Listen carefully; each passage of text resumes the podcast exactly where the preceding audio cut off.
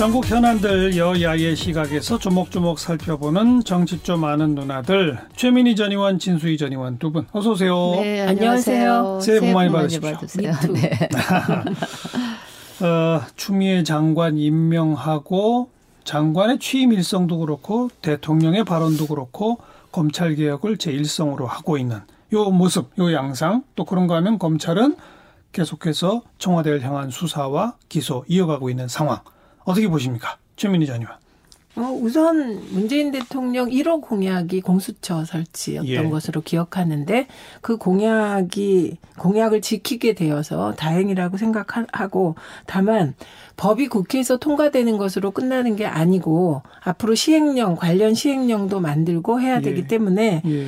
어 이거는 대통령의 굳센 의지 그리고 추미애 법무부 장관의 강력한 실천력 음. 예, 이게 더해져야 된다고 생각합니다. 그래야 7월 정도에 발족한다면서요? 네, 네. 어. 그리고 물론 총선 결과에 따라 동력의 차이가 나겠지만 또 그렇다고 해서 총선 어, 총선 결과와 무관하게 공수처는 가는 것이죠. 예, 예. 네, 그리고 검찰의 경우는 아, 타이밍이 좀 이상하죠.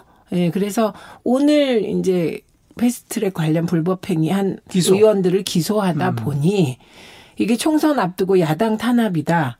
그리고 여당도 10명이나 기소를 하다 보니 또 국회 전체에서는 검찰의 총선 개입이다. 음. 총선 공천에 윤석열 총장이 개입했다라는 말이 나오거든요. 그러니까 역시 그 고발이 되면 빨리빨리 수사해서 5월에 고발되면 8월쯤 기소하고 이런 식으로 처리를 하는 것이 군소리가 없었던 일 같아요. 여기까지 시간이 끌었으니까 총선 개입 얘기가 또 나온다. 네. 어. 뭐 우리 진수희 전 의원도 저는 이번에 그 임명 과정에 뭐 이건 다 지나간 얘기긴 하지만 보 그러니까 보고서 채택 없어도 임명하리라는 거는 뭐 누구나 다 예상을 하고 있었던 거긴 하지만 그보다 그왜 청문 보고서 채택 안 되고 재송부 요청하고 오늘 임명하기까지 예, 뭐 굉장히 뭐에 이렇게 쫓기는 것 같다. 급하다. 서두른다. 이런 좀 인상을 받았어요. 그 이유인 즉슨 법무부 장관 공백이 너무 길어서 더 이상 비워둘 수 없다. 이걸로는 납- 납득이 되지 않을 정도로 뭔가 서두른다라는 음. 인상을 받았는데 그게 혹여 지금 청와대나 여당이 굉장히 불편해하는 수사들이 있잖아요. 그 수사 중에서 이제 조국 가족 비리나 유재수 감찰 무마 그 사건은 이제 거의 정리가 돼서 기소가 됐거나 기소 수준에까지 갔는데 남아 있는 수사가 이제 울산시장 울산시장. 예. 그래서 그거 관련해서 수사가 더 진도가 나가기 전에 빨리 임명을 해서 뭔가 그 예컨대 장관의 수사 지휘권 발동 이런 걸 통해서 뭔가 수사의 압박을 주려는 그런 의도가 깔려 있는 거 아니야라는 의심을 저는 음. 개인적으로 해봤다 하는 말씀을 드리고요. 네, 네. 그다음에 검찰 개혁 속도를 이제 추미애 장관 체제에서 어 한다 뭐 이런 이야기가 나오는데 그러면서 인사권 얘기가 나와요. 네. 그. 얘기도 근데. 음. 과연 그게 개혁일지 저는 제가 누차 말씀드리지만 검찰 개혁의 본질 중에 본질은 검찰이 권력으로부터 독립하는 것. 그 정치 권력으로부터 독립하는 그것만 제대로 그 된다면 굳이 그 다른 개혁이 필요할까? 물론 우리 최민희 의원님 늘 얘기하시는 검찰의 이제 자기 식구 감싸는 뭐 이런 거라든지 이거는 그 필요해요. 그런데 이제 그 부분도 그 윤석열 검찰은 자체 뭐 개혁 안도 이거저거 이렇게 내놓고 지금까지 해왔잖아요. 그런 점에서 앞으로 추가적으로 하겠다라는 개혁이 과연 무엇인지 음. 저는 잘 머릿속에 안 잡히고요. 그다음에 아니, 오늘 법무부 장관이 인사권을 발휘해서 아, 아, 아. 윤석열 사단을 내칠 것이다라는 식의 보도들에 대해서 어떻게 보세요? 그거에 대해서는 아직 그 인사권이 행사하기 전이잖아요. 행사하기 전인데 이런저런 이야기를 하는 거는 그 성급한 면이 있고요. 저는 관심 있게 그 지켜볼 것인데 혹여 지금 많은 사람들이 의심스러운 눈초리로 보듯이 윤석열 검찰총장만 남기고 그 손발이 되는 지금 수사 검사들을 다 자르는 자른다는 게 꼭 좌천 이런 게 아니라 승진시켜도 그거는 수사팀에서는 이제 배제하는 가면 네네 예, 예. 그런 인사 그러니까 인사를 그런 식으로 할지를 일단은 지켜본 다음에 이야기를 해야 될것 좋아요. 최민희 전 같아요. 의원. 그 인사권 문제는 어떻게 보세요? 아, 우선 그 뭔가 쪼에 쫓긴 거 아니고요. 대통령 제 느낌입니다. 예, 그 느낌 자, 네. 가지시고 그 대통령께서는 작정하고 빨리 임명하신 예, 겁니다. 왜냐하면 그거는 뭐 명백해요. 재송부 요청을 하면서 시한을 어느 때보다 짧게 줬다는 네. 거는 그것도 1월 네. 1일 그건 작정한 건 맞죠. 예, 작정한 거고요. 그 이유는 10일을 준들 음. 야당이 부적격으로라도 청문 보고서를 채택하지 않을 거라는 생각이 있었고 저도 그거에 동의합니다. 예. 예. 그리고 전략이니까요. 음. 뭐 23명 청문 보고서 없이 임명했다. 이거를 총선까지 자, 자유한국당이 써먹을 거기 때문에 쓰시는 거고 예. 작정하고 임명한 거 맞고요. 윤석열 사단이라는 말도 저는 동의하지 않습니다. 무슨 검사가 윤석열 개봅니까? 조폭이 음. 아니잖아요. 그래서 그런 거는 그 말도 저는 언론이 왜 쓰는지 모르겠고요. 윤석열 실체가 있는 건 총장도 또 사실 아니에요? 아, 실체가 근데 있는 건? 그게 윤석열 사단이라는 사단이라는 식의 표현은 아니고 만약에 그 그룹이 있다면 그 하나회 같은 거죠. 해체시켜야 된다고 생각한다는 의미이고요.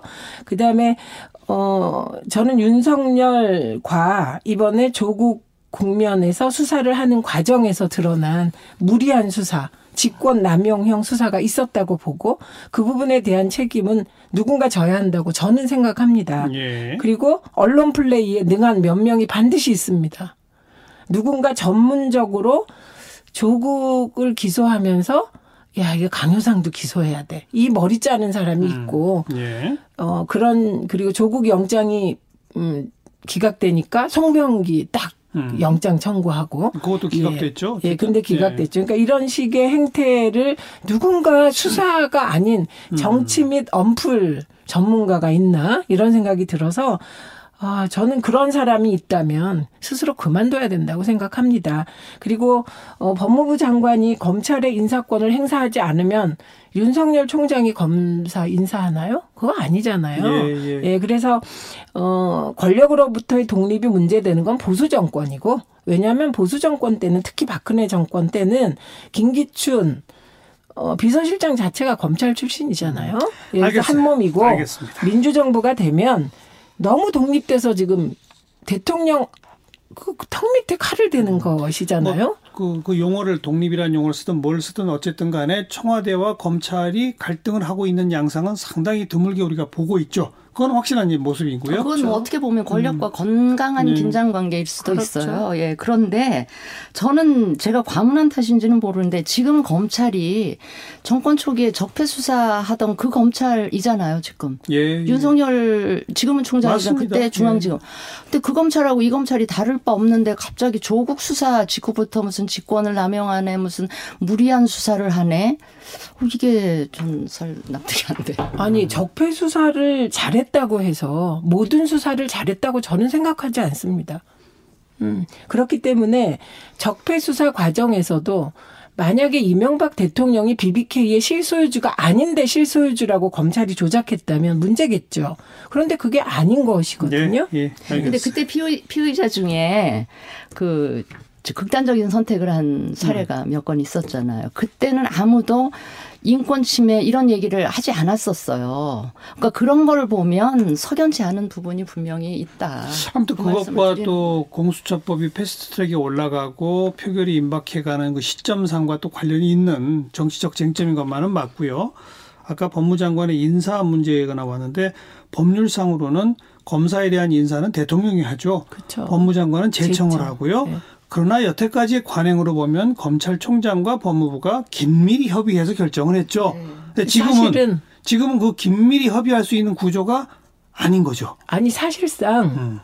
검찰총장이 대부분의. 내용을 이제 네. 했죠. 그게 잘못된 거죠. 그래서 네. 검찰이 어 그러면서 민주정부 들어서 권력으로부터 독립돼 버- 버리니까 정말 무소불위의 권한을 가진 하여튼 참 뭐라고 말할 수 없는 음. 집단이 된 것이거든요. 자, 검찰 얘기 나온 김에 그 패스트트랙 충돌 과정에 대해서 오늘 기소한 내용은 어떻게 평가하시는지 진수희 전 의원부터.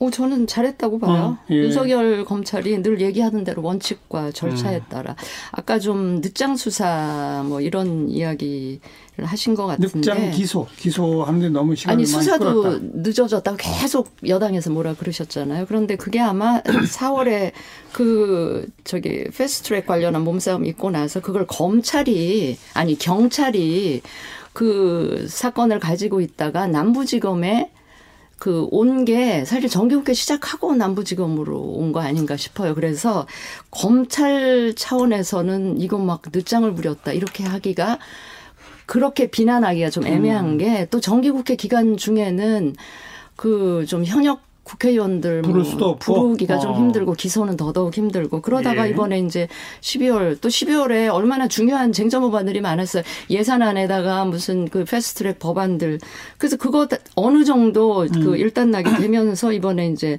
뭐 소환에 응하지 않으니까 소환 없이 그냥 기소하는 건데 저는 뭐 잘했 다고 봅니다. 예. 그 제가 기- 검찰이 기준도 적절했다고 보시고 기준 기소한 기준도 뭐 기준까지는 나중에 음. 항상 얘기하시잖아요. 재판이 끝나봐야 검찰이 기소한 게 제대로 했는지 무리한 거였는지는 이제 법원의 판결하고 비교를 해봐야 되겠지만 제가 뭐 기소가 잘 됐다 뭐 했다 이걸 얘기할 수는 없고 이제 일단 현지 국회의원들임에도 불구하고 회기 끝나고 이제 기소를 한 거는 잘했다. 잘했다. 네. 예. 제가 검찰이 9월에 경찰에서 넘어왔다는 얘기를 음. 듣고 참 이 사람들 비겁하다. 그때 검찰이 달라고 했죠 사실 예, 사실 그리고요. 가져갔죠. 음. 그리고 수사 지휘권 지금 가지고 있습니다. 그런 소리 하시면 안 돼요. 정말 저는 그걸 보고 정말 검찰은 왜 이렇게 언론 플레이를 할까? 그렇게 하면 안 되죠. 수사 지휘권을 가지고 그 만약에 거- 경찰이 4월에 벌어진 사건 5월에 고발됐는데 계속 한 달 이상 갖고 있고 수사 안 하면 수사할 것을 지시하고 이게 수사 지휘권 아닙니까? 예, 그래서 예. 그런 말씀 하시면 검찰에 곤란하다 이렇게 말씀드립니다. 검찰에 얘기하는 음. 것이고요. 그리고 이런 오해가 있습니다. 공수처 법안을 놓고 자유한국당 불법 행위한 의원들을 길들이기 한 게 아니냐 이런 의혹이 있었어요. 예, 예. 그런데 공수처 법이 통과되고 나니 음. 어쩔 수 없이 기소한 거다. 그래서 너무나 검찰이 하는 게 그 뻔하다. 언론만 지적 못하지 국민들은 다 검찰의 행태가 아 너무 수가 보이지 않냐. 음. 이런 얘기들이 있고 저는 거기에 동의합니다. 그리고 어 여당 의원들 보니까 네 명이 기소됐더라고요. 여섯 명 네명 당직자인가요? 한 네. 명은 또그 약식, 약식 기소. 약식 예. 기소. 예. 그런데 그걸 보니까 끼워 맞추기 식으로 한 거예요. 그리고 그 기소 내용도 폭력 행위 공동 폭행, 예, 폭력 행위 드라- 등 처벌에 관한 법 예, 위반. 네. 더라고요. 그러니까 이건 어, 국민들이 보시기엔 이렇게 해버리면 아, 그 선진화법 위반 과정에서 여야가 똑같이 폭력행위를 하고 똑같이 법을 위반했다고 느낄 수 있는데 사실은 보면 아니더라고요. 그러니까 선진화법 위반의 책임은 어, 제일 자유한국당 쪽에만 물었더라고요. 그러니까 달라요, 트랙이. 예, 예. 아 근데 두 가지만 제가 예, 짧게 얘기- 말씀하세요. 우선 저 가까운 얘기부터 그 저기 민주당 의원 기소한 부분은 아마 이제 제가 그런 생각을 했어요. 이게 이제 몸싸움이나 이제 서로 폭행 폭력 이거잖아요. 그러니까 우리가 보통 폭행 사건 있을 때 그 일, 쌍방, 맞는 쪽에서 쌍방. 예, 예. 방어 차원이라도 그 행사를 했으면 그 쌍방 폭행 되는 네. 뭐 그런 게 적용이 되지 않았을까 이런 생각을 했다는 말씀드리고 그 그다음에 내용, 그 공수처 법안 아니, 관련해서 그 잠깐만요. 네. 기소한 내용에 대해서는 아까 박주민 최고위원도 자세한 내용을 아직 못 봤대요. 보고서 논평하겠다니까 네, 저희도 네. 그 얘기 네, 좀 네, 그 정도 네. 하고요. 근데 공수처 법안을 음. 얘기를 하는데 제 기억으로는 검찰이 윤석열 총장부터가 뭐 청문회 등 국감장에 나와서 공수처 법안에는 검찰은 반대하지 않는다. 부패 역량을 강화할 수 있다면 강화되는 쪽으로 가는 거 충분히 동의한다. 예. 이런 입장이었어요. 공수처 법안에 반대한다는 얘기를 저는 들은 적이 없고 단 그 마지막 법안 최종안 있잖아요. 국회 논란 최종안에 원안에 없던 조항, 소위 사람들이 그 야당 쪽에서 비판하는 독소 조항이라는 거. 예. 그게 들어가면서 이제 검찰이 반대 의사를 표명하고 그런 거지. 애초부터 이 그 무슨 어. 패스트트랙 수사를 공수처 법안하고 연결해서 공수처 법안 처리 끝나니까 한다. 이거는 좀 뭐- 억측이라고 보신다? 예, 저는 네, 아니, 자, 뭐, 잠깐만요. 아니, 두분 의견 다 약간 틀린 게 들었습니다. 예. 있어서 그 윤석열 총장이 국회 답변에서는 공수처 반대하지 않은 거 맞습니다. 음. 그런데 그 직후 대검찰청에서 사실상 반대하는 입장을 냈고요. 예, 그리고 그 해당 이제 논의되지 않다가 막판에 들어갔다는 거. 그러니까 검찰에서 어, 소위 고위공직자의 비리를 이제 알게 됐을 때 예. 어, 그것을 공수처에 신고한다는 내용이잖아요. 보고한다. 그 내용뿐만 아니라 그 전에서부터 그 홍영포 전 원내대표가 증언한 바에 따르면 심지어 왔다? 예, 반대해 왔고 무기명 투표까지 의원들에게 메시지를 보내서 무기명 투표 해달라. 어, 그러면서까지 방해 공작 수준으로 했다는 거 아닙니까? 그러니까 저는 이, 저- 이 대목에서도 윤석열 총장을 되게 이렇게 그렇지 않은 분으로 봤는데 윤석열 총장은 국회 답변에서 공수처뿐만 아니라 수사기관이 많으면 좋다 이런 답변을 했는데 어, 대검찰청에서는 반대 입장을 내고 도대체 이게 뭐 하는 건가. 그래서 약간 실망했습니다. 아니 그때. 의견 개진하는 거를 방해 공작 그건 좀 과도한 표현 같아요. 아니죠. 검찰의 의견을 적극적으로 개진할 수 있지 그게 무슨 방해 공작이라고까지 표현할 일은 아니다. 아니 저는 공작이라고 생각하고요. 자. 심지어 어떤 얘기까지 있었는지 저 여기 그만하고요. 어, 두분 입장 다 전달됐어요. 네. 안철수 전 대표 온답니다. 진수희 전임은 어떻게 보세요? 근데 안철수 대표가 정계 은퇴하셨나요? 아니요, 아니요. 음. 그냥 해외 나라를 떠나 계셨던 건데 자꾸 정계 복귀 이러니까 마치 은퇴했다가 돌아오시는 것 같은데 그냥 귀국을 하시는 거잖아요. 뭐 귀국할 때 됐으니까 했겠죠. 은퇴까지는 아니지만 떠났다 오는 건 맞잖아요. 어. 아 나라를 떠났다 오는 거죠. 그래서 뭐 저는 음. 그리고 돌아오셔가지고 그분이 어떤 메시지를 내고 어떤 행보를 할지를 지금 전혀 가늠을 할 수가 없기 때문에 예, 예. 거기에 대해서 무슨 이렇다 저렇다 뭐 평가나 판단을 잘 못하겠습니다. 솔직히. 네. 음. 최민희 전임. 하도 여러 번 철수하셨다 다시 돌아와서 그게 복귀인지 뭔지 잘 모르겠습니다. 그런데 지난번에 마라톤 하는 사진을 올리면서 음.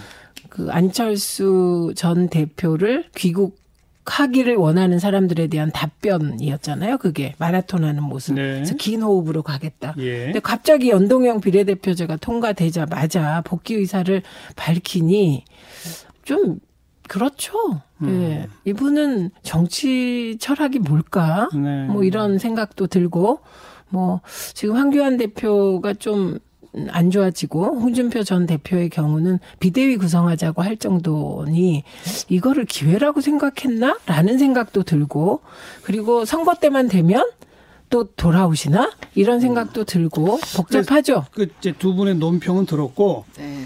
오늘은 두 분이 평론가처럼 한번 저 전망을 해보세요. 안철수 전 대표는 이런 행보를 갈 것이다. 한번 예측해 보세요. 워낙 그분이 다당제 그 선호하죠. 신봉자이셨기 네. 때문에 지금 말씀하셨듯이 뭐 연비제가 도입이 되면서 이제 다당제의 그럼. 어떤 이제 그 바탕이 구축됐다고 판단을 하시는 게 아닌가 싶고 그래서 지금 이제 거대 양당 이외의 제3지대를 예, 예. 이제 본인이 다 흡수하면서 음. 거기서 뭔가를 해보시겠다 뭐 이런 그럼 거기에는 새로운 보수당도 포함되나요? 아, 그거는 저는 아니라고 봅니다. 아니고? 새로운 보수당에는 참여할 뜻이 전혀 없다고 음. 이미 말씀을 하셨기 거기를 때문에. 빼면 남아 있는 남아 있는 바른미래당 대, 민- 그렇죠. 손학규. 바른미래당과 대한신당과 대한신당, 민주평화당. 민주평화당 등등. 음. 근데 대한신당 같은 경우는 보시지만 창당 준비위원회만 띄워놓고 지금 창당 작업을 전혀 예, 안 하고 예, 있거든요. 예. 그래서 아마 안철수 어, 대표를 기다리나 뭐 이런 생각을 하게 만드는. 최민희 전 의원 어떻게 네. 전망하세요? 우선 누굴 제일 먼저 만나나 음. 들어와서 네. 그걸 보면 방향을 알것 누굴 같고요. 만날까요?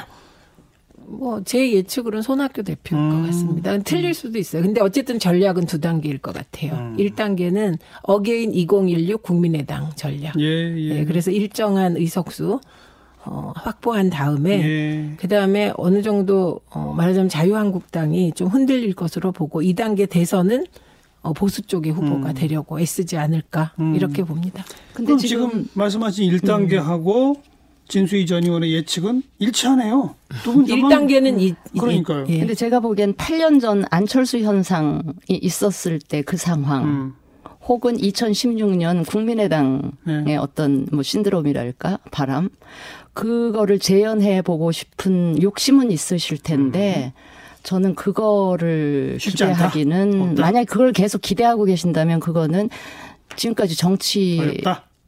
음. 그러니까 배운 정치로서 그 배운 게 말씀은. 교훈을 못 얻은 게 아닌가 예. 뭐 이런 생각을 해봅니다. 오래간만에 두 분의 의견 일치. 아, 안철수 전 대표에 대해서는 딱 의견 일치. 아, 과거 그때 길로 가려고 할 것이나 어려울 것이다. 이렇게 보시는군요, 두 분은. 음. 그래요. 정신 좀 아는 오시기도 전에 누나들. 초를 하셨나요? 최민희 전 의원, 진수희 전 의원 수고하셨어요. 네, 고맙습니다. 감사합니다.